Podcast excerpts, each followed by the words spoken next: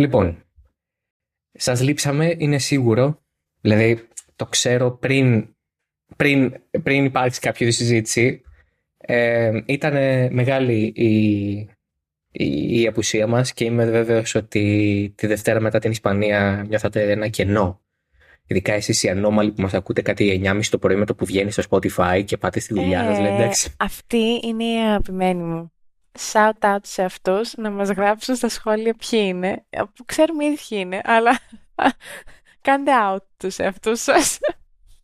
Ναι, πείτε μας, πείτε μας ποιοι είστε οι πραγματικά διαταραγμένες ψυχές οι οποίες ε, ε, ακούτε για κάποιο λόγο τη φωνή μου. Άντε, ακούτε τη φωνή της Μαρίλης. Οκ, okay. Ακούτε μια γλυκιά γυναικεία φωνή το πρωί σας να ανοίγει η μέρα. Ακούτε και εμένα που έχω αυτό το ημίμπασο, αυτό το, αυτή τη μέτζο σοπράνο ας πούμε κατάσταση. Τέλος πάντων. Κυρίες και κύριοι, ε, Oversteer εκατόν είκοσι τρία. Άργησε λίγο, αλλά ήρθε. Ναι, για άλλο Grand Prix κιόλας. Κανονικά, με βάση την αλληλουχία, θα πηγαίναμε για Ισπανία. Δεν είχαμε στο Ισπανικό Grand Prix για διάφορους λόγους. Αφενός η Μαρίλη ήταν εκτός. Ε, αφετέρου, εγώ ε, σκεφτήκαμε να το γράψω μόνος μου, αλλά με βάρεσε μια φοβερή υπερκόπωση. Ε, Άρα, με... πρακτικά ήσουν και εσύ εκτός. Ναι, ναι, εσύ ήσουν εκτός ε, Ελλάδας, εγώ ήμουν εκτός πραγματικότητας. ε, αλλά τώρα όλα καλά, πάλι η Μαρίλη ε, μας... Ε, πάλι, δεν είμαι, πάλι, δε, πάλι δεν είμαι στο σπίτι μου.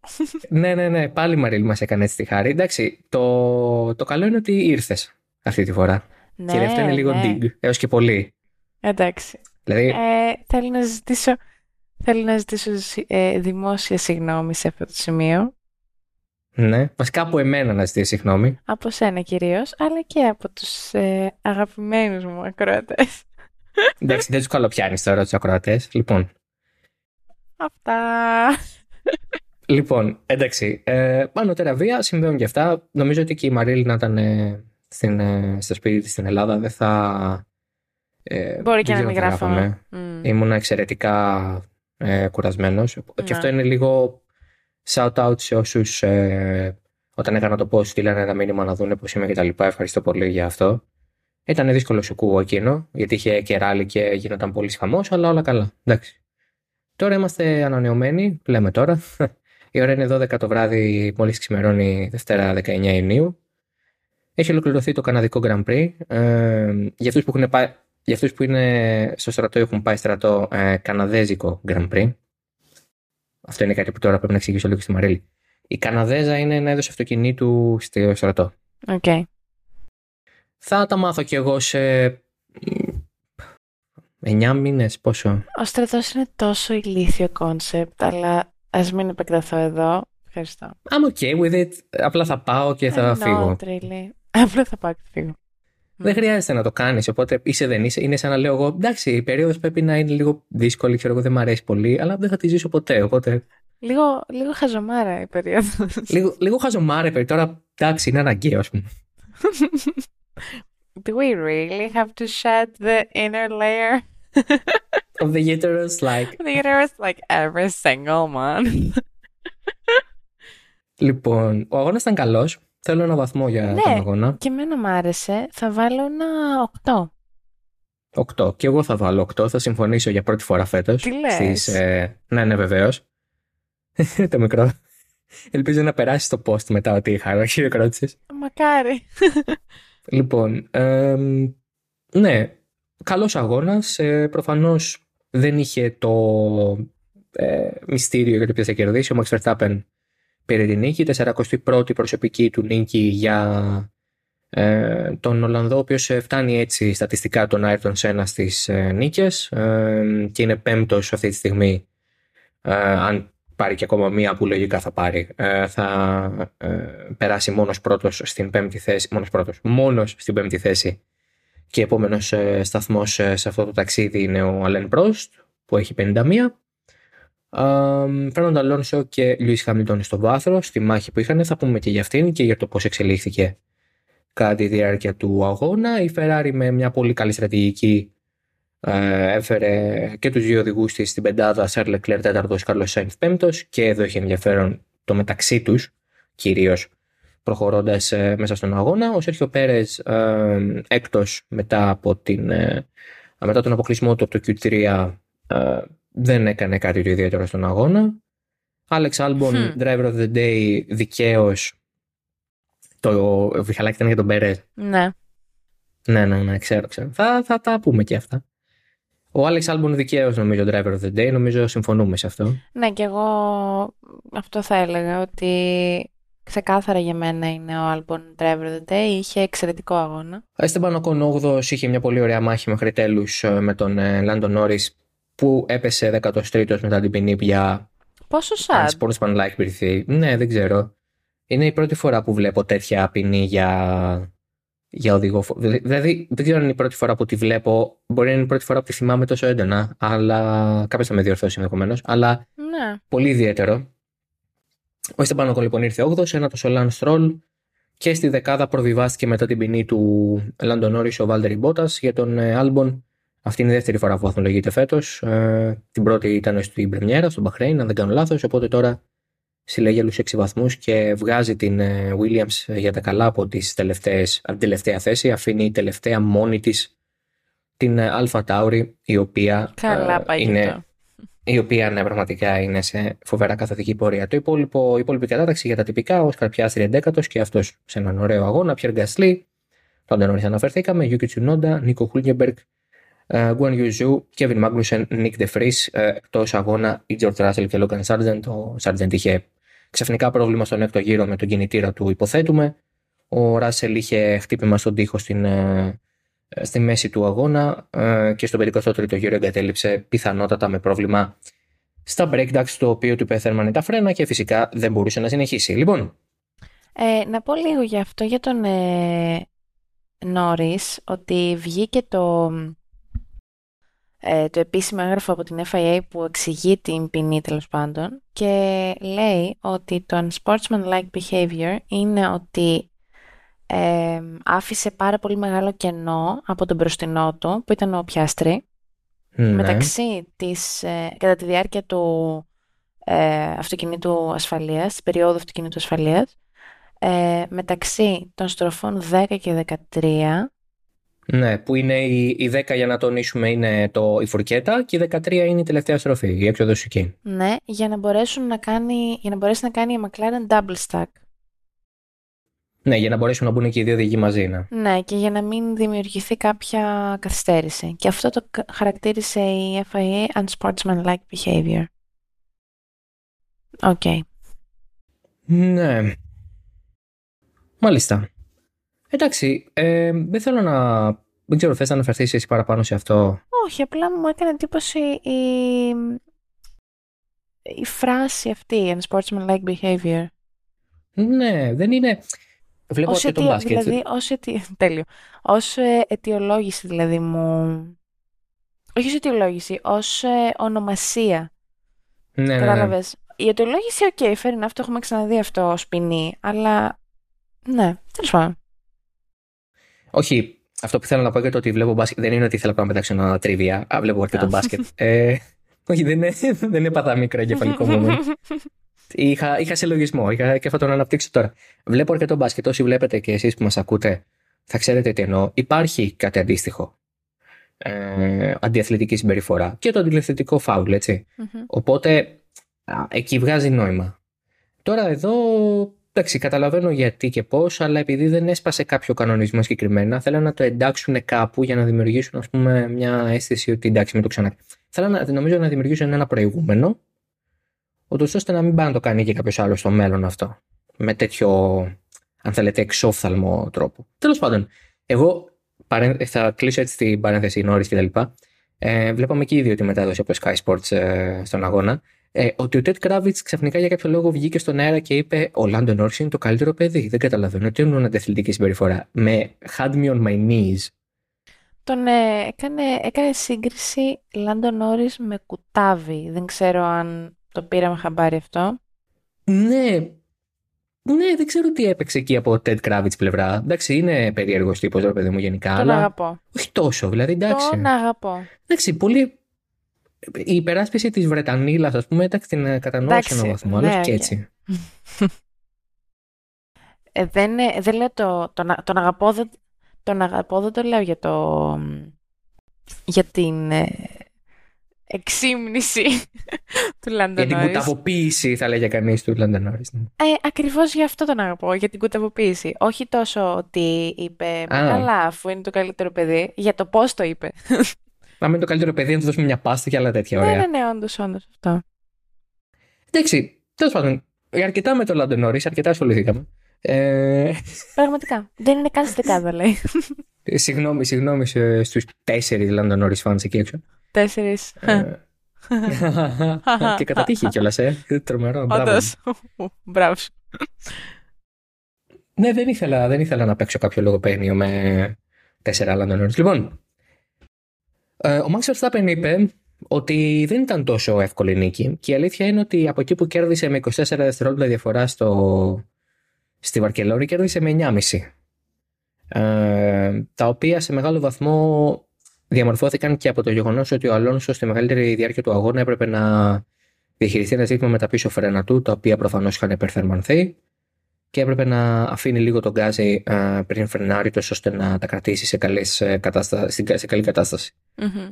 Η αλήθεια είναι ότι η Red Bull δεν περίμενε να βολευτεί τόσο στον Καναδά. Ε, θεωρούσε ότι δεν θα φέρει τα θερμομεστά ελαστικά στη θερμοκρασία και αυτό έγινε όντως για τον Ολλανδό. Ε, αλλά νομίζω ότι είναι και πάλι μια νίκη. Εγώ θα πω το εξής. Νομίζω ότι είναι μια νίκη που δείχνει ότι τελικά η Red Bull αρχίζει να πέφτει λίγο από το τρομερό, ας πούμε, από την τρομερή φόρμα, ας πούμε, που είχε και την κατάσταση στην οποία βρισκόταν. Έχουν κλείσει λίγο τη διαφορά η Aston Martin με τη Mercedes.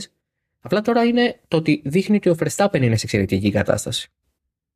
Ναι, τώρα νομίζω ότι φαίνεται ξεκάθαρα ότι, ο, ότι όλη τη διαφορά την κάνει ο Verstappen. Δηλαδή, μπορεί το αυτοκίνητο να είναι σε εξαιρετική κατάσταση και πολύ καλοφτιαγμένο, γρήγορο, ε, σταθερό, ισορροπημένο και όλα αυτά. Αλλά νομίζω ότι τη μεγάλη διαφορά την κάνει ο Verstappen σε αυτό. Και αρχίζεις να βλέπεις και τη σύγκριση με τον Πέρες. Πιο έντονα, εννοώ. Uh-huh. Ε, θεωρείς ότι είναι τυχαίο που, ας πούμε, είναι, η τρίτη, είναι ο τρίτος αγώνας σερί που ο Πέρες δεν περνάει στο κιου τρία. Αν είναι τυχαίο. Ναι.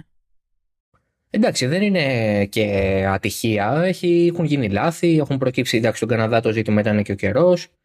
Ε, έχει κάνει και ο ίδιος τα λάθη του, εννοείται, όπως στην Ισπανία για παράδειγμα. Αλλά νομίζω ότι ο Πέρες έχει ε, πέσει ε, σε πολύ πιο χαμηλά επίπεδα από αυτά στα οποία έτσι κι αλλιώς είναι. Δηλαδή, σαν οδηγός δεν είναι προφανώς στο επίπεδο του Max Verstappen ε, για κάθε αγώνα. Το έχει καταφέρει κατά περιπτώσεις. Μας, ε, μας έκανε να πιστέψουμε ότι μπορεί να το συνεχίσει, δεν μπορεί. Δηλαδή μπήκαμε σε αυτή τη συζήτηση για λίγο. Οκ, ε, okay, έπεσε στα πιο normal του επίπεδα. Αλλά τώρα πια έχει φτάσει σε ένα σημείο που είναι κάτω και από τα δικά του επίπεδα. Δηλαδή είναι, ναι, κάτω, και από το... είναι κάτω και από αυτό που γνωρίζαμε. Και... Δηλαδή ένας καλός ε, Σέρχιο Πέρες, ας πούμε, σε μια normal ημέρα του, Ε, δεν θα ήταν πίσω από τη Ferrari. Ναι, δεν θα είχε αυτή την θα είχε εικόνα. περάσει τουλάχιστον στη Ferrari. Mm-hmm. Δεν μπόρεσε ποτέ να περάσει ούτε τον Sainz ούτε τον Leclerc. Και δεν έφτασε καν κοντά. Δεν είναι ότι δόθηκε κάποια μάχη. Ναι. Δεν έφτασε καν κοντά. Μπήκε για τον ένα περισσότερο βαθμό στο τέλος, ίσα ίσα, ας πούμε, για να έχουμε να λέμε. Και αυτό, τίποτα. Δηλαδή, δεν. Δεν. Δεν, δεν βγάζει νόημα. Δεν κατάφερε να κάνει κάτι ουσιαστικό σήμερα. Δηλαδή, τις θέσεις που πήρε, οκ, okay, θα τις έπαιρνε. Αν μη τι άλλο, οδηγεί Red Bull. Δεν τον βάλανε ούτε σε Williams, ούτε σε Alpine, ούτε σε Alfa Tauri, ούτε σε Haas, ούτε σε οποιοδήποτε άλλο μονοθέσιο. Οδηγεί Red Bull. Ωραία. Ξεκίνησε ε, δωδέκατος. Είχε μπροστά του της Ferrari, που δεν, πέρα, που δεν κατάφερε να περάσει ποτέ, τον Χούλκεμπερ, τον Οκόν, τις δύο Μακλάρενς και τον Άλμπον. Ε, εντάξει. Θεωρώ ότι θα, θα τους περνούσε, τους μπροστινούς του. Δηλαδή το από ναι. δο, για, αυτό το λέω γιατί το από, δο, από πι δώδεκα, πι έξι δεν μου λέει κάτι εμένα. Ε, όχι, δεν είναι αυτή η απόδοση τώρα για οδηγό Red Bull. Δηλαδή, να το πω κι αλλιώς. Ε, όταν ο άλλος είναι πρώτος και το πάει καλά, εσύ γιατί να μην είσαι τέταρτος τουλάχιστον. Ναι, αυτό. Τουλάχιστον. Δηλαδή, mm. ας πούμε ότι ο Αλόνσο, ο Χάμιλτον είχαν το δικό του ρυθμό, ήταν σε καλή κατάσταση, οκ, okay, όλα αυτά. Κάνα πρόβλημα. Ας είσαι τέταρτος. Αυτή τη yeah. στιγμή ο Αλόνσο το ρωτήσανε σε συνέντευξη τύπου εάν μπορεί να περάσει τον Πέρες για δεύτερο στο πρωτάθλημα και είπε ναι. Και έχει δίκιο να λέει ναι. Δηλαδή, ρεαλιστικά αυτή τη στιγμή, αν συνεχιστεί το πράγμα, είναι σε καλή τροχιά για να, για να γίνει αυτό. Και προφανώς είναι το ότι δεν έχει, πώς να το πω, ε, δεν, ε, δεν έχει ιδιαίτερη σημασία από ένα σημείο και μετά για τον ίδιο τον, για τον, ίδιο τον Πέρες να κοιτάει πρωταθλήματα κτλ. Ο Χόρνερ είπε κάτι πολύ αληθές, με σκληρό βέβαια τρόπο, λέει τώρα που δεν παλεύει για το πρωτάθλημα, πρέπει λίγο να ηρεμήσει. Ε, γιατί ηρεμώντας δεν θα κάνει λάθη, θα είναι λίγο πιο σταθερός κτλ. Ε, ο Χόρνερ φαίνεται να του δίνει από την πλευρά του, η ομάδα φαίνεται να, τη, να του δίνει από την πλευρά της τον ε, χώρο και το χώρο ε, να, να, να βελτιωθεί ξανά και να βρεθεί σε ένα καλύτερο επίπεδο, να βρει mm-hmm. ξανά τη φόρμα του. Ε, αλλά I can't help but thinking ότι υπάρχει και ένα Ντάνιελ Ρικιάρντο από πίσω και δεν ξέρω εάν συνεχίζοντας έτσι ο Πέρες να είναι σε αυτή την κατάσταση, αν ε, η Red Bull κοιτάει λίγο τον Ρικιάρντο και λέει οκ, okay, ενδεχομένως να μπορούσε να κάνει καλύτερη δουλειά από τον Πέρες αυτή τη στιγμή. Για το είκοσι τέσσερα για παράδειγμα. Να. Κοίτα, ε, after all είναι η Red Bull. Δηλαδή σε τέτοια μοτίβα την έχουμε συνηθίσει, σε τέτοιες πρακτικές. Το φύγες η έλεση, φύγες η έλεση κλπ. Οπότε μ, θα έλεγα ότι είναι όντως μια προοπτική. Ναι, τέλος πάντων, θα δούμε τώρα, δεν ξέρω, δεν είμαι σίγουρος, δεν ναι, ξέρω κάτι, δεν καλά, λέω ρεπορτάζ. Ναι, ναι, ναι, εννοείται, απλά λέω την παιδί μου ότι οκ, okay, βγάζει νόημα, θα έβγαζε νόημα, δεν θα, μου, δεν θα έβγαζε τα σύννεφα τέλος πάντων. Ναι, οκ, okay, sure. Όσον αφορά τον Verstappen και το, και το ρεκόρ τώρα, καταρχάς η Red Bull έφτασε τις εκατό νίκες, να, ναι, σαν καλά. Ομάδα. Ναι, τις φτάσει. Ε, ε, λοιπόν, ε, θα έλεγα α... να τις εκατοστήσει, αλλά... Ατυχές. Δύσκολο. Τώρα το έκανε. Ο Verstappen λοιπόν τον ρωτήσανε προφανώς για το σύντημα, το ότι έφτασε τον Σένα ε, στις σαράντα μία νίκες. Ίσως οι πιο παλιοί ή αυτοί που αγαπάτε την ιστορία της Φόρμουλα ένα να θυμάστε ότι όταν ο Σουμάχερ έφτασε τις σαράντα μία νίκες είχε ξεσπάσει σε κλάματα στη συνέντευξη τύπου. Ε, αλλά για τον Σουμάχερ ήταν και κάπως ιδιαίτερο διότι είχε προλάβει τον Σένα, είχαν υπάρξει αντίπαλοι. Mm-hmm. Uh, είχαν uh, τις κόντρες τους, είχαν και μάχες στην πίστα. Ήταν ένα έτσι για δύο τρία χρόνια υπήρχε ένα crossover στις uh, καριέρες τους. Την ώρα που ο Σένα ήταν uh, στα τελευταία χρόνια στη McLaren και στην... στους πρώτους τρεις αγώνες πρόλαβε να κάνει με τη Williams. Ο Σουμάχερ είχε πια βρεθεί στην Benetton, ήταν ανταγωνιστικός, έπαιρνε και αυτός νίκες. Οπότε υπήρχε αυτή, ας πούμε, η... αυτό το overlap και ήταν. Uh, τότε θυμίζω ότι το ρεκόρ των εικόνων είχε... το είχε ο Prost με πενήντα μία. Οπότε το σαράντα ένα του Σένα ήταν το νούμερο δύο. Ε, καθοδόν και το νούμερο ένα.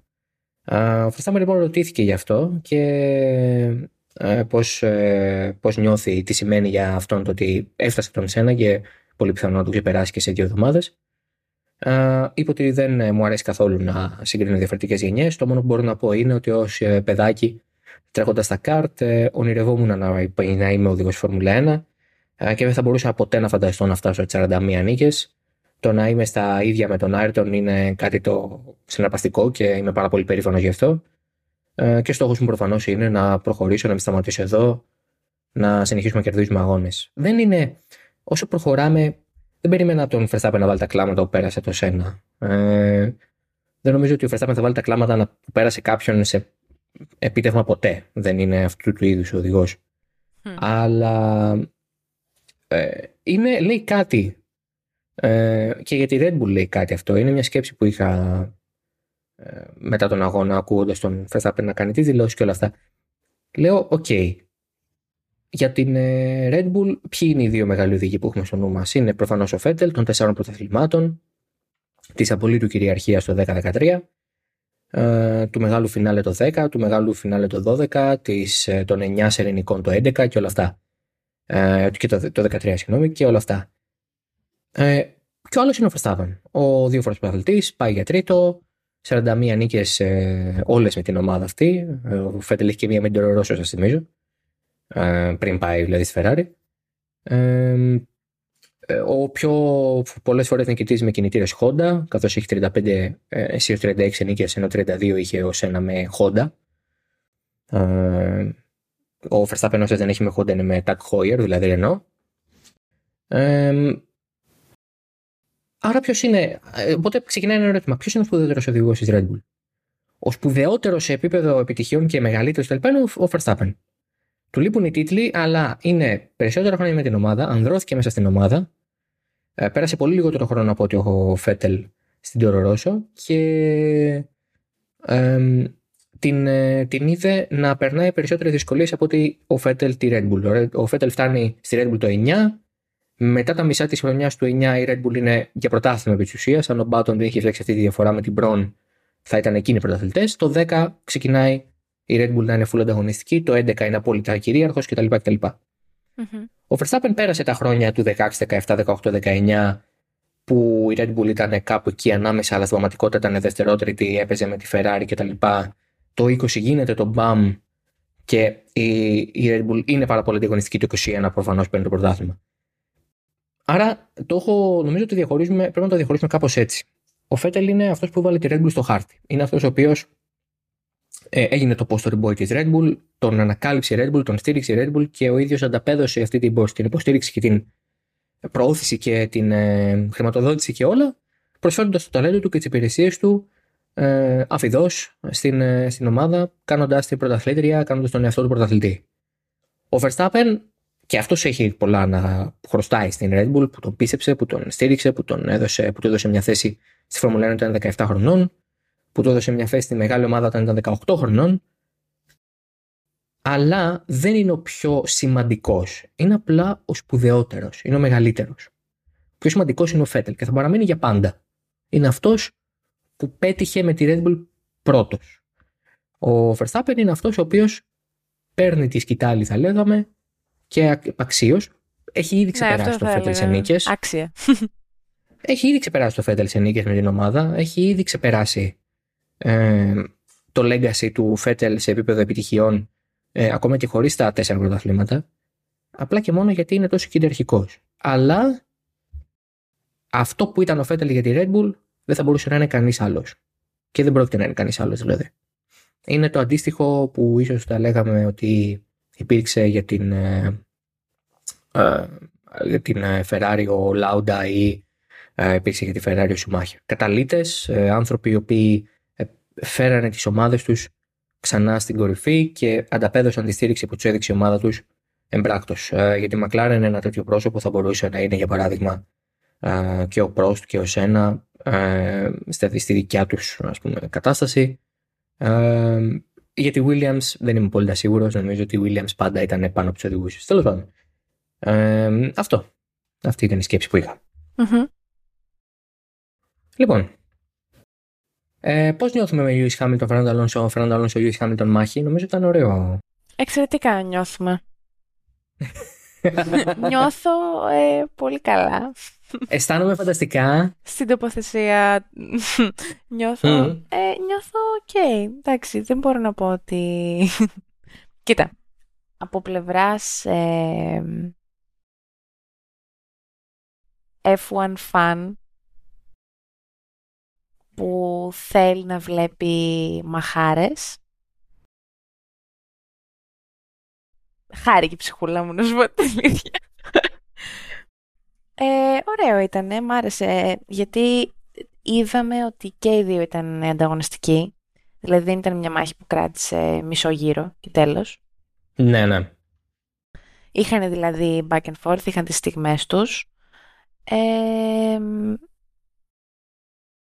Και πάρα πολύ θετικό για την Mercedes ότι ακόμα και χωρίς ντι αρ ες πάλεψε ενάντια στην Aston. Καλά, γιατί η Red Bull δεν την αναφέρω γιατί είναι μια κατηγορία μόνη της ακόμα. Ε, αλλά πλέον θεωρώ ότι Aston Martin και Mercedes έχουν κάπως εξισωθεί οι δυνάμεις τους. Ναι.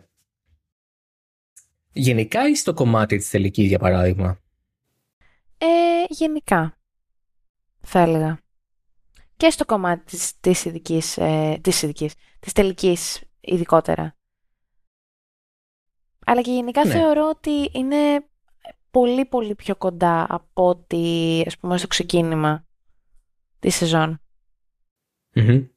Εντάξει, ε, εγώ θα πω ότι εγώ θα συμφωνήσω στο ίμιση ας πούμε αυτής της τοποθέτησης. Θα πω ότι μοιάζουν ε, να, μοιάζει να έχουν εξισορροπηθεί ε, οι καταστάσεις σε ό,τι αφορά την τελική ταχύτητα. Ε, μην ξεχνάμε η Άστον Μάρτιν στον Καναδά έφερε ένα σημαντικό πακέτο αναβαθμίσεων στο πάτωμα ε, και στα πλαϊνά των sidepods ε, στα, με τα οποία ευελπιστεί να μειώσει κάπως τον επιστέλκουσα που την κρατάει πίσω στις ευθείες.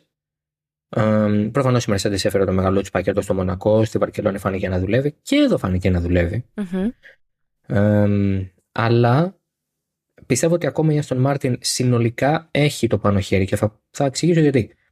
Στις ευθείες βλέπαμε ότι ο Hamilton σε κάποια φάση μπόρεσε, κρατήθηκε μπροστά από τον Αλόνσο ε, σε περιπτώσεις που ο Αλόνσο είχε ντι αρ ες και πίεζε και και και.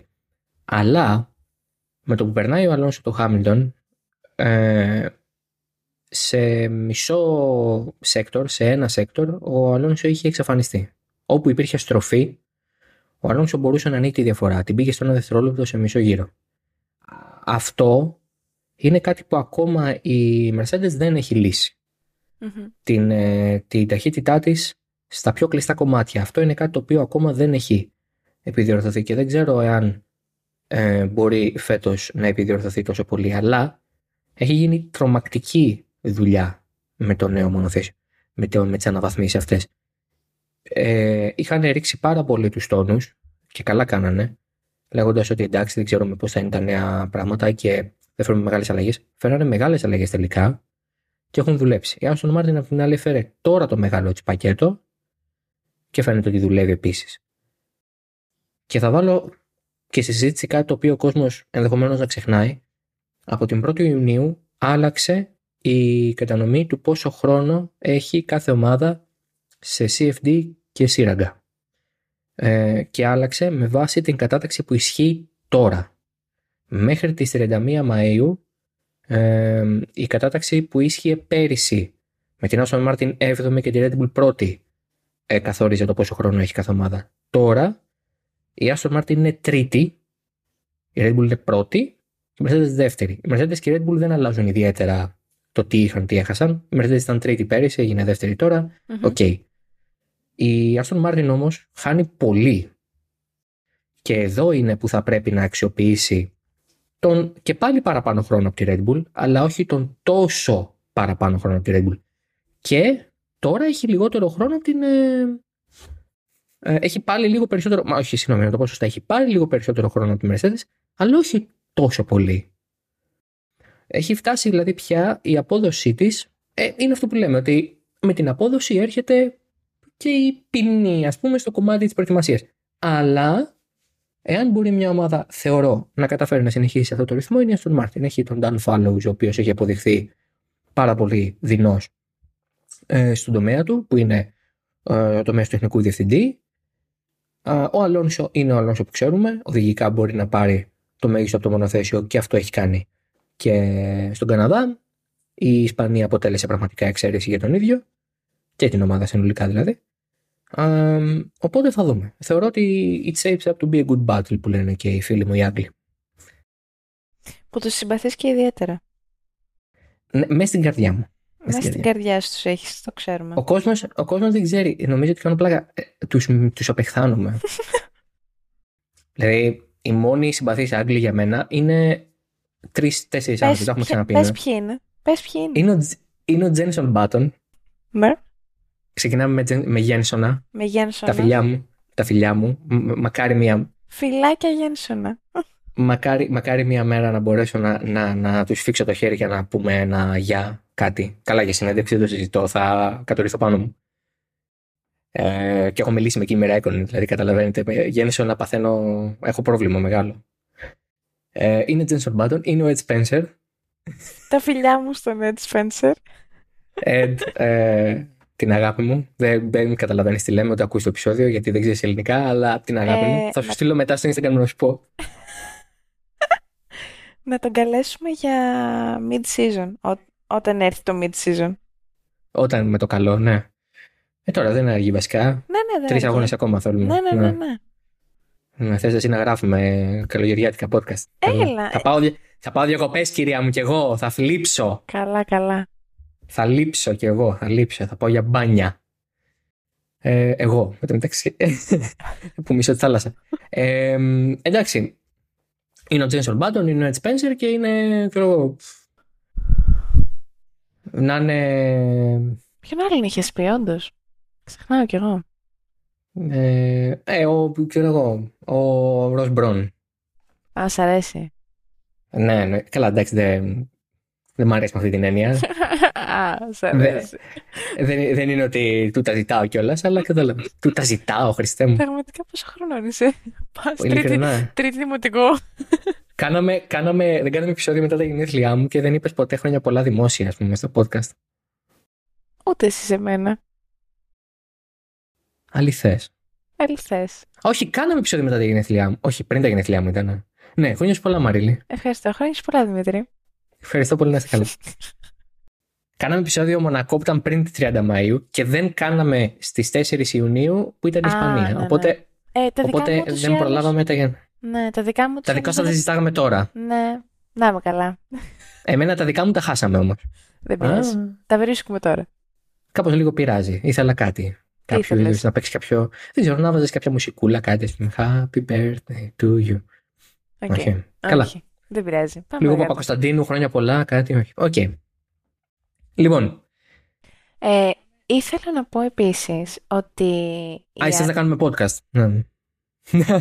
Ήθελες ναι, να ναι. συνεχίσουμε τη λίστα με τους Άγγλους. Όχι, όχι, είμαι εντάξει. Ed Spencer, Jenson Button, Ross Brown με αυτή τη σειρά τελικά. Κλείνεις. Α, πρώτα τον Ed. Θα το πω. Πρώτα τον Ed. Ε, γιατί εντάξει. Αυτό το πεις, θα του στείλεις μήνυμα, του πει να ξέρει ο Δημήτρης. Τρεις Άγγλους αγαπάει. Δεν το έχεις πει. Ε, του έχω πει και γέλαγε εννοείται. Γιατί ως Άγγλος τι να κάνει. Τι να κάνει. Σωστά. Ναι. Γιατί γελάγει πολύ. Ε... Ναι, ου. Εκφραστικότητα. Ε... ναι. Αυτό που ήθελα να πω είναι ότι η Aston Martin ε, θα, θα υστερεί σε χρόνο ε, και σε σχέση με τη Ferrari, η οποία Ferrari πέρσι ε, ήταν δεύτερη με ναι. την Aston Martin έβδομη και τώρα είναι τρίτη και τέταρτη. Οπότε... Εντάξει, γιατί η Ferrari δεν πολύ πιστεύω βέβαια ότι θα εκμεταλλευτεί τον παραπάνω χρόνο. Καλά, ούτε εγώ. Απλά... Να με συμπαθάς που δεν έχω την ίδια πίστη. Να είχαμε να λέγαμε και απλά πληροφοριακά, ρε παιδί μου. Ότι... Ναι, ας, εντάξει. Ας... Κανονικά θα πρέπει να κάνω ένα κείμενο για όλα αυτά. Πολύ ενδιαφέρον θα είχε, νομίζω. Ναι, βέβαια πρέπει να ξεβαρεθώ, να κουνηθώ να το κάνω. Κώστα, τα φιλιά μου, αν ακούς. Και έχει, έχει ραλικένειας μετά. Γεια σου, Κώστα. Ε, ραλικένειας μετά, οπότε δεν ξέρω. Δηλαδή είμαι λίγο, ξέρεις. Και έχουμε και, μια, και έχουμε και κάτι πάρα πολύ καλό που έρχεται αυτή την εβδομάδα. Πάρα πολλά ωραία πράγματα έχουμε αυτή την εβδομάδα. Γενικά.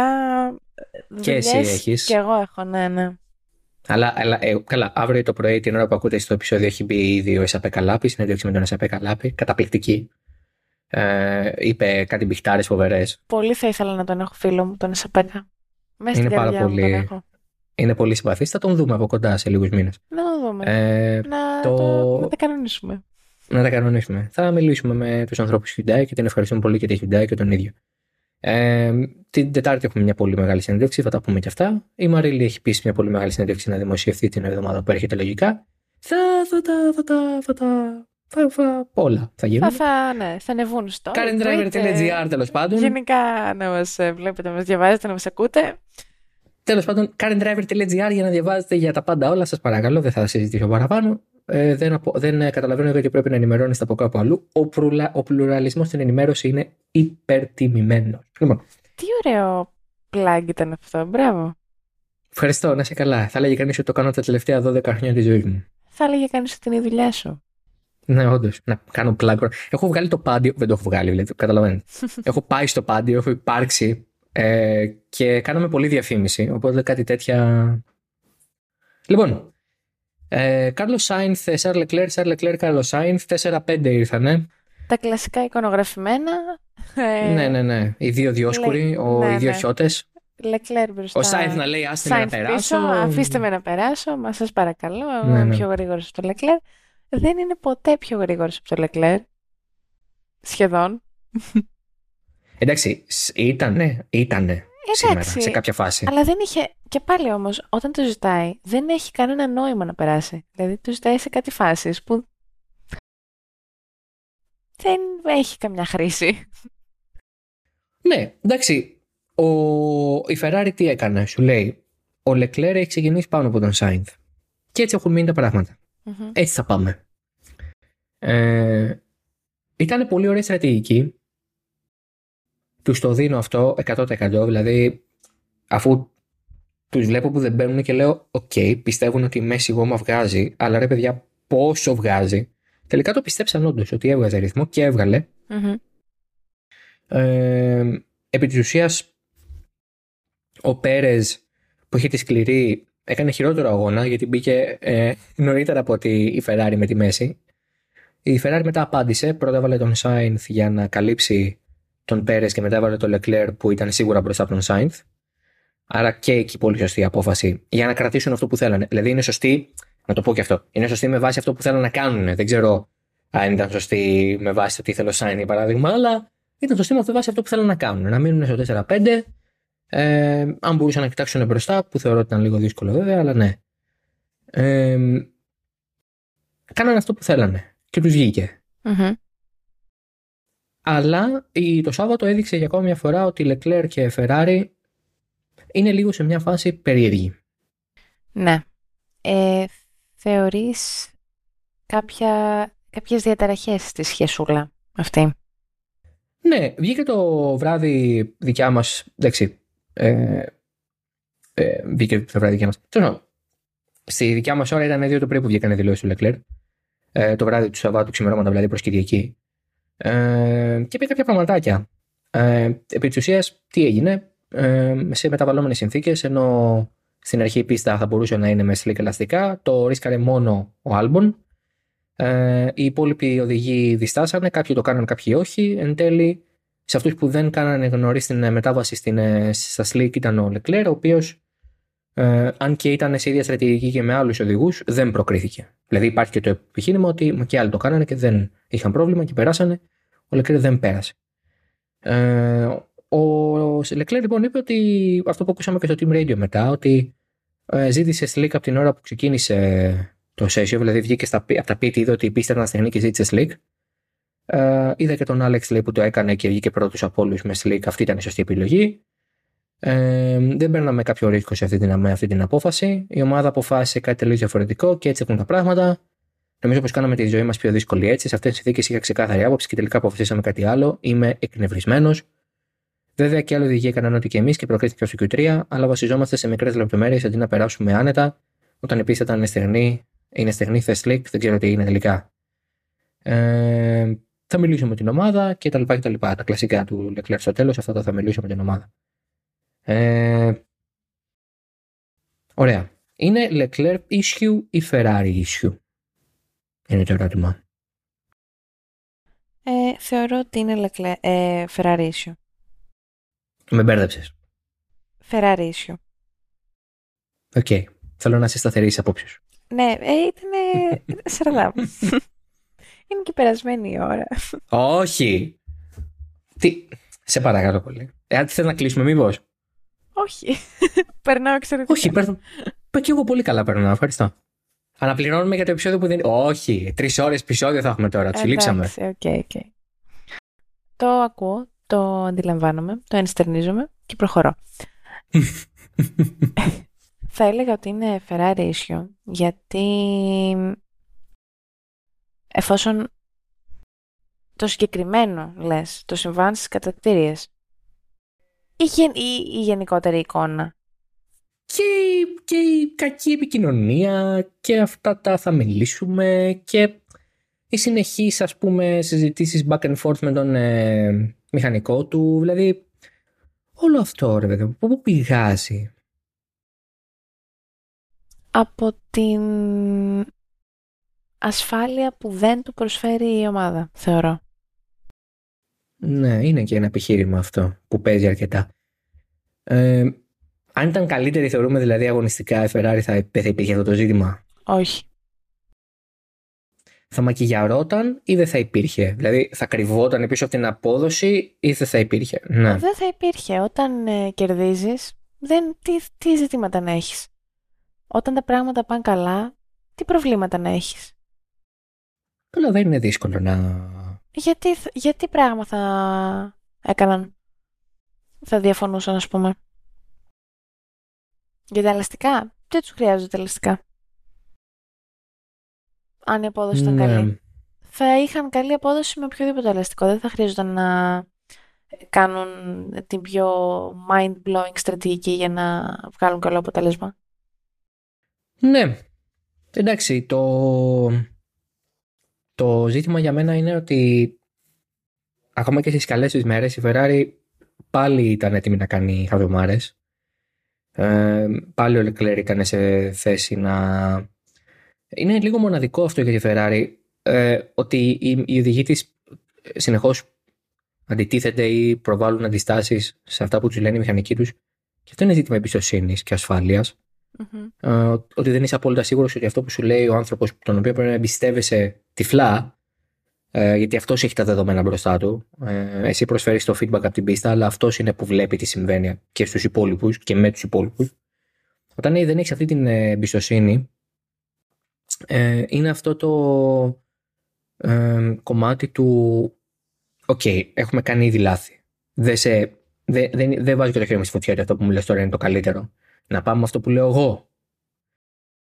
Και αυτό είναι που δημιουργεί την, ε, αυτή την περίπλοκη κατάσταση και λίγο αυτή την αποδιοργανωμένη κατάσταση, θα λέω εγώ. Δηλαδή μια, μια κατάσταση αποσύνθεσης που προβάλλει και το ζήτημα του ότι ο Leclerc όντως κάποιες φορές είναι πολύ πυρεπή σε λάθη, αλλά προβάλλει και την αδυναμία της Ferrari να του παρέχει τη σιγουριά που είπες και εσύ, και συμφωνώ απόλυτα σε αυτό, ε, ότι είναι και λίγο ζήτημα α, α, ασφάλειας και σιγουριάς ότι οκ, okay, εμπιστεύομαι ότι η ομάδα μου θα πάρει τη σωστή απόφαση. Είναι λίγο, θεωρώ, ένας φαύλος κύκλος, γιατί από όπου και αν το πιάσεις είναι μια αλυσιδωτή αντίδραση που η Ferrari κάνει, εντός εισαγωγικών, κάνει κάτι στον Leclerc. Ο Leclerc κάνει κάτι στην ομάδα, επειδή του έκανε κάτι η ομάδα, επειδή μάλλον τους έκανε κάτι εκείνος. Δηλαδή, ναι. πάει λίγο, δεν ξέρω από πού να το πιάσουμε. Και μάλλον, ναι, και μάλλον ούτε και αυτοί ξέρουν. Γιατί αν ήξεραν θα το είχαν λύσει. Ναι, ε, νομίζω ότι... Θα συμφωνήσω σε αυτό σε ό,τι αφορά το κομμάτι του ότι ναι, θα μπορούσαν κάλλιστα να το είχαν λύσει ήδη αν ήταν εύκολο. Ε, αλλά εγώ θα σταθώ και σε αυτό που είπε ο ε, Leclerc, ότι κάνουμε τη ζωή μας πιο δύσκολη χωρίς λόγο. Πολλές φορές η Ferrari μπαίνει σε, ένα τέτοιο, σε μια τέτοια περιπέτεια. Γιατί όμως? Θα, το δηλαδή... πω, ε, θα την πω εγώ. Ε, αυτό είναι ενδεχομένως και ζήτημα κουλτούρας. Ότι θες να κάνεις το διαφορετικό, ότι θες να κάνεις το κάτι αλλιώτικο, ότι θες να παίξεις με διαφορετικό τρόπο μια κατάσταση, να τη διαχειριστείς. Ε, και αυτό νομίζω ότι κάπως ε, εντείνεται και μεγεθύνεται και από το γεγονός ότι η Ferrari δεν είναι τόσο ανταγωνιστική που να πεις ότι οκ, okay, αν κάνει και ό,τι οι υπόλοιποι, για παράδειγμα, ενδεχομένως να έχει την ταχύτητα να τους περάσει ή να κάνει μια καλύτερη επίδοση. Εδώ η Ferrari παίζει λίγο on the back foot. Θέλει να κάνει και το λίγο κάτι διαφορετικό για να κερδίσει. Δηλαδή, αν η Ferrari σήμερα δεν έκανε αυτό που έκανε στρατηγικά, που τη βγήκε τελικά, mm-hmm. δεν θα είχε κερδίσει όλες αυτές τις θέσεις στην πίστα. Θα έπρεπε να τις πάρει με προσπεράσματα, πράγμα το οποίο δεν είναι βέβαιο ότι θα κατάφερνε. Mm-hmm. Ο Leclerc αγκομάχησε να περάσει στην αρχή του αγώνα, όποιος κατάφερε να περάσει τελικά. Ε, οπότε δεν είναι και εύκολο πράγμα. Ε, εδώ τώρα με την επιλογή αυτή κερδίσανε θέσεις. Χωρίς προσπέρασμα. Μπήκαν οι άλλοι στα πιτ και ανέβηκαν εκείνοι. Και μετά με το ρυθμό τους φτιάξανε τη διαφορά για να μην χάσουν τις θέσεις αυτές. Οπότε η Ferrari με την απόδοση που έχει, γιατί πια είναι δεδομένα τέταρτη δύναμη, ε, πίσω από την Mercedes και την Aston Martin ή ναι. Aston Martin Mercedes. Ξεκάθαρα, ναι. Ε, πρέπει να παίξει με άλλους όρους. Αλλά είναι τέταρτη δύναμη, όχι κοντά στο midfield, κοντά στους πρώτους. Αλλά πρέπει να παίξει με λίγο διαφορετικούς όρους. Αν θέλει να κερδίζει θέσεις, βαθμούς ή βάθρα, κάποιες φορές πρέπει να παίζει με διαφορετικό, διαφορετικά τα χαρτιά της. Άλλες φορές θα της βγει, άλλες όχι. Δεν της βγήκε το Σάββατο, της βγήκε την Κυριακή. Αυτό. Ναι. Και τη βοήθησε ε... πολύ την Κυριακή και το γεγονός ότι ήταν χαμηλές τις θερμοκρασίες και δεν υπερθερμάνθηκαν τα ελαστικά της σε άλλη κατάσταση, σε μια άλλη πίστα, με πιο θερμοκρασιαστά τα ελαστικά. Στην Ισπανία, για παράδειγμα, η κατάσταση ήταν τελείως διαφορετική. Ναι. Ναι. Ε, όχι, συμφωνώ ότι αυτό που λες και εσύ, πρέπει να ψάξουν να βρουν το κάτι διαφορετικό για να μπορέσουν να είναι κοντά στους πρωτοπόρους, αλλά κάποιες φορές νιώθω ότι χάνονται άσκοπα μέσα σε αυτό και ενώ δεν χρειάζεται να κάνουν το κάτι παραπάνω, το κάνουν όπως και να έχει. Ναι, όντως. Ε, λοιπόν, προχωράμε στον Sergio Perez. Όχι, μιλήσαμε για τον Sergio Perez. Alex Albon, ε, superstar, superstar, driver of the day. Τι οδηγάρα, Χριστέ μου. Είναι καταπληκτικός. Έχει βρει τον εαυτό του στη Williams από πέρυσι αλλά και φέτος. Ε, τίποτα. Alex Albon, ε, έχεις ε, τη βαθιά μου προσωπικά υπόκληση. Δηλαδή είναι πολύ αυτή... Ναι, ναι. Ε, με ένα βαθμισμένο μονοθέσιο μεν, αλλά η Williams είναι δεδομένα καλής επίσης με μεγάλες ευθείες. Mm-hmm. Ε, και του βγήκε εξαιρετικά. Ναι, ναι, ε, πολύ στρωτός αγώνας, ε, δεν έκανε λάθη, κατάφερε να μαζέψει πολύτιμους βαθμούς για την ομάδα. Ναι, εξαιρετικός. Αυτή τη στιγμή, για να βάλουμε λίγο σε, σε ένα πλαίσιο το τι σημαίνει αυτή η θέση του Alex Albon, αυτή η έβδομη θέση στο, στον Καναδά, τον έχει ανεβάσει στη δωδέκατη θέση στη βαθμολογία με Williams. Ναι, εξαιρετικά. Είναι μπροστά από οδηγούς με καλύτερα μονοθέσια, όπως είναι ο Σκαρπιάστρη δέκατος τέταρτος, ο Νίκο Χούλνιμπερ δέκατος τρίτος, ο Μπότας με το Ζου δεκαπέντε δεκαέξι και ο Μάγνους είναι δεκαοκτώ.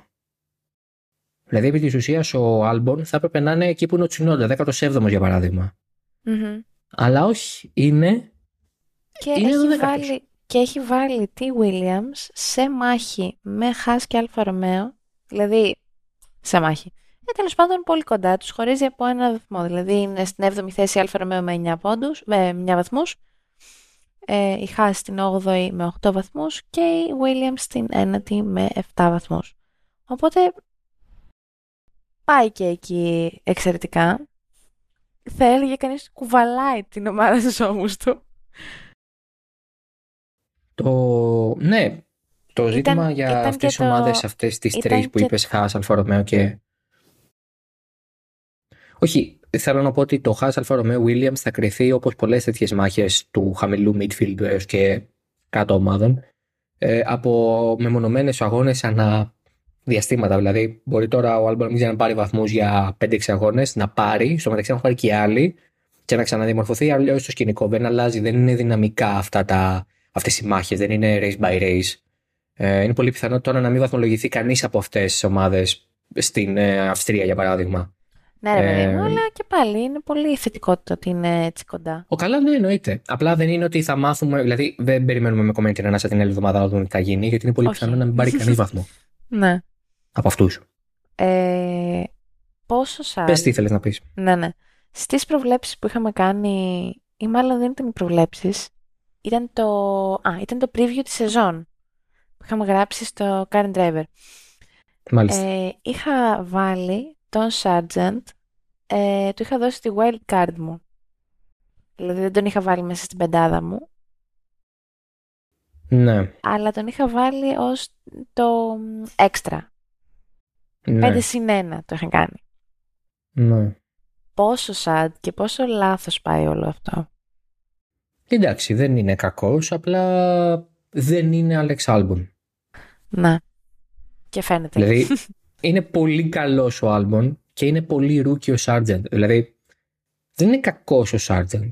Ο DeFries είναι κακός. Ο Sargeant δεν είναι. Ναι. Ε, ο Sargeant θεωρώ ότι έχει προοπτικές, αλλά δεν έχει εμπειρία που ο Albon έχει. Δεν, ναι, ξέρω. Δεν είναι και αρκετά ταλαντούχος. Ο Άλμπον ήταν πιο ταλαντούχος από το Sargeant. Δηλαδή μπήκε με μεγαλύτερη φόρα Α, ναι, στην ναι, Φόρμουλα ναι. ένα. Mm.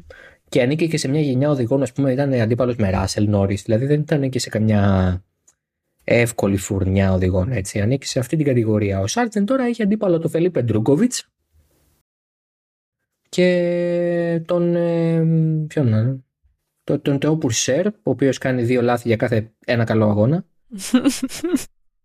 Δηλαδή εντάξει, δεν μπορώ, να, δεν μπορώ να πω ότι πεθαίνω και, στην, και με την, το επίπεδο του ταλέντου στη Φόρμουλα δύο.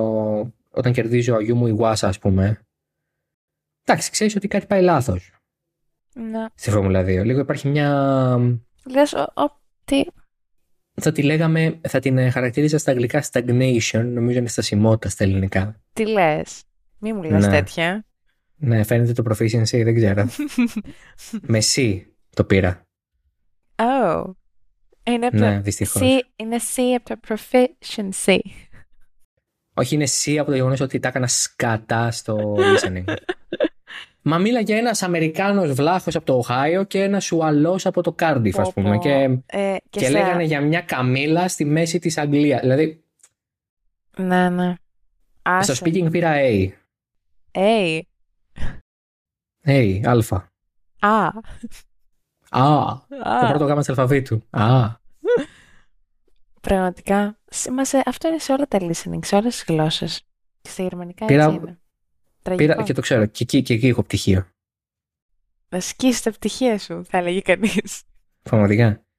Borderline pass στο listening. Καλά vocabulary και τέτοια, εντάξει, τα είχα σκίσει όλα, τα είχα ρημάξει. Ποιο, στα γερμανικά? Όχι ρε, στα, στα αγγλικά, ποια γερμανικά. Yeah. Δεν θυμάμαι δύο λέξεις στα γερμανικά τώρα να με ρωτήσεις. Εντάξει λοιπόν. Λοιπόν, ε, τώρα θες να μιλήσουμε για Esteban Ocon, Lance Stroll και Valtteri Bottas? Α, μπράβο, συγχαρητήρια. Να είναι καλά, να γίνονται χάλια. Αυτά. Μπράβο στο Lance Stroll, ας πούμε. Μπράβο στο Lance Stroll. Ο teammate σου είναι στο βάθρο κάθε εβδομάδα και εσύ παλεύεις για δύο βαθμούς. Εντάξει, συγχαρητήρια. Τι να πω τώρα. Εξαιρετικά. Δεν έχω κάτι να σχολιάσω για το Lance Stroll και την μετριότητα που τον διακατέχει, για το Θεό. Ε, για το λοιπόν. Θεό, θα έρχεται κανείς. Ναι. Πολύ καλά. Ε, αυτό ήταν το Oversteer. Θες να κλείσεις με κάποιο σχόλιο, κάτι που θες να πεις συνολικά, γενικά και από τη ζωή σου, αν θες να πεις κάτι για παράδειγμα. Δεν έχω πρόβλημα. Ε, όχι, είμαι εντάξει θεωρώ. Είσαι οκ? Okay? Είμαι οκ. Okay. Πολύ καλά. Ε, εγώ θα πω ότι την εβδομάδα που έρχεται θα ηχογραφηθεί και θα ανέβει στο True Ending, στο podcast που κάνουμε, video, που κάνουμε game reviews και όχι εδώ στο Oversteer, το review για το εφ ένα είκοσι τρία. Αντιστοίχως θα ανέβει και κείμενο στο CarandDriver.gr με review για το εφ ένα είκοσι τρία. Υπόσχομαι ότι θα διαφέρουν, αν και είμαι ο ίδιος άνθρωπος. Ε, Αλλά υπόσχομαι ότι θα διαφέρουν, ρε παιδί μου. Σε... Εντάξει, προφανώς το podcast θα είναι λίγο πιο σύντομο, το κείμενο θα είναι λίγο πιο αναλυτικό, θα τα, τα δείτε. Ωραίο παιχνίδι, ωραίο, πολύ βελτιωμένο όπως σχέση με πέρυσι. Του λείπουν κάποια πράγματα, αλλά είμαι και δύσκολος άνθρωπος να με ικανοποιήσεις. Δηλαδή, δεν είναι ότι είμαι και κανένα ευκολάκι. Α, το τρομερό παιχνίδι. Δεν θα το πω εύκολα αυτό. Ε, την ε, την ε, επόμενη εβδομάδα δεν έχουμε Φόρμουλα ένα, έχουμε μόνο το Rally Safari Kenya. Ε, ναι, αυτό θα έλεγα, ότι τώρα θα ξαναπούμε Ιούλιο, γεμάτος ναι. μήνας ο Ιούλιος, τέσσερις αγώνες. Τέσσερις αγώνες σε πέντε σουκού νομίζω, αν δεν λάθω. Να, ναι, ναι. Έχουμε Αυστρία, θα... μετά καπάκι έχουμε Μεγάλη Βρετανία, μετά δεκατέσσερα, δεκαπέντε, δεκαέξι και το Σαββατοκύριακο έχει κενό και μετά Ουγγαρία και Βέλγιο. Βέλγιο. Αυτά. Έχει τρομερό ενδιαφέρον για, όποι, για όποιον είναι στο ΣΠΑ ότι μια εβδομάδα πριν το, νομίζω, ή δύο εβδομάδες πριν το Grand Prix έχει τις είκοσι τέσσερις ώρες του ΣΠΑ. Mm-hmm. Οπότε τον Ιούλιο αν, αν μένει κάποιος και μας ακούει εκεί κοντά θα περάσει ζάχαρη, γιατί θα, θα πάει από τα τζι τι τρία στα, στα μονοθέσια μέσα σε δύο εβδομάδες. Λοιπόν, αυτά από εμάς, θα τα ξαναπούμε σε δύο εβδομάδες με το Grand Prix ε, στην Αυστρία, δύο Ιουλίου, στις τρεις Ιουλίου έχουμε, στις τρεις Ιουλίου... Ε... Είναι είκοσι εννέα Ιουνίου με δύο Ιουλίου, οι είκοσι τέσσερις ώρες του ΣΠΑ. Α, ναι. Mm-hmm. Α, νόμιζα ότι ήταν πιο μετά, οκ, okay. Λάθος, scratch that. Άρα πέφτουν πάνω στην Αυστρία, δεν θα δω είκοσι τέσσερις ώρες τους ΣΠΑ. Για να δω Αυστρία. Ε, τώρα εντάξει, ας πούμε. Εντάξει τώρα. Για εδώ Αυστρία, δηλαδή αν είναι δυνατόν. Βάλτε το στο background. Κέλντε καντόνς. Ξέρεις πάρα πολύ καλά ότι όταν παρακολουθώ αγώνες πρέπει να παρακολουθώ αγώνες. Δεν γίνεται να. Ε, παρακολουθείς αγώνες. Αγώνες. Αγώνες. Λοιπόν. Ε, ε, τι έλεγα. Ναι, ότι τρεις Ιουλίου βγαίνω σε άδεια, οπότε ξέρετε όλοι ότι τρεις Ιουλίου, ξέρω εγώ, ο Αλόνσο θα ανακοινώσει ότι παντρεύτηκε την Taylor Swift, κάτι ε, τέτοιο. Θα τα γράψω εγώ, κλασικά. ναι, ναι, ναι, ναι, ναι. Θα με καλύψει η Μαρίλη. Βγαίνω σε άδεια, πάω διακοπές τέσσερις μέρες. Μαρίλη, πού πάω διακοπές? Α, δεν ξέρω, πού πας διακοπές. Εντάξει, οκ, okay, δεν ξέρει. Θα μάθετε εσείς οι υπόλοιποι όταν πάω διακοπές. Πού θα πάω. Δεν έχω ιδέα. Να κάνεις, να κάνεις story να μάθουμε. Ναι, ναι, ναι, ναι, θα κάνω. Θα είσαι εκεί κοντά και εσύ να το δεις. Αλήθεια. Πού? Δεν ξέρω. Δεν ξέρω σε ποιο πράγμα αναφέρεσαι. Ναι, καλά, λοιπόν. Ιδέα δεν έχω. Ε, πολύ ωραία. Θα ξαναλέμε σε δύο εβδομάδες. Εξ απίνης. Ε, ναι. Όχι. Αυτά. Ξέρεις πάρα πολύ καλά τι λέω. Okay, μην νομίζει ο κόσμος ότι δεν συνεννοούμαστε κιόλας. Όχι, για το Θεό. Άντε, μπράβο. Έτσι, λοιπόν. Να είστε όλοι καλά. Καλή εβδομάδα, καλή υπομονή με τις ζέστες και τα ξαναλέμε για την Αυστρία. Γεια χαρά.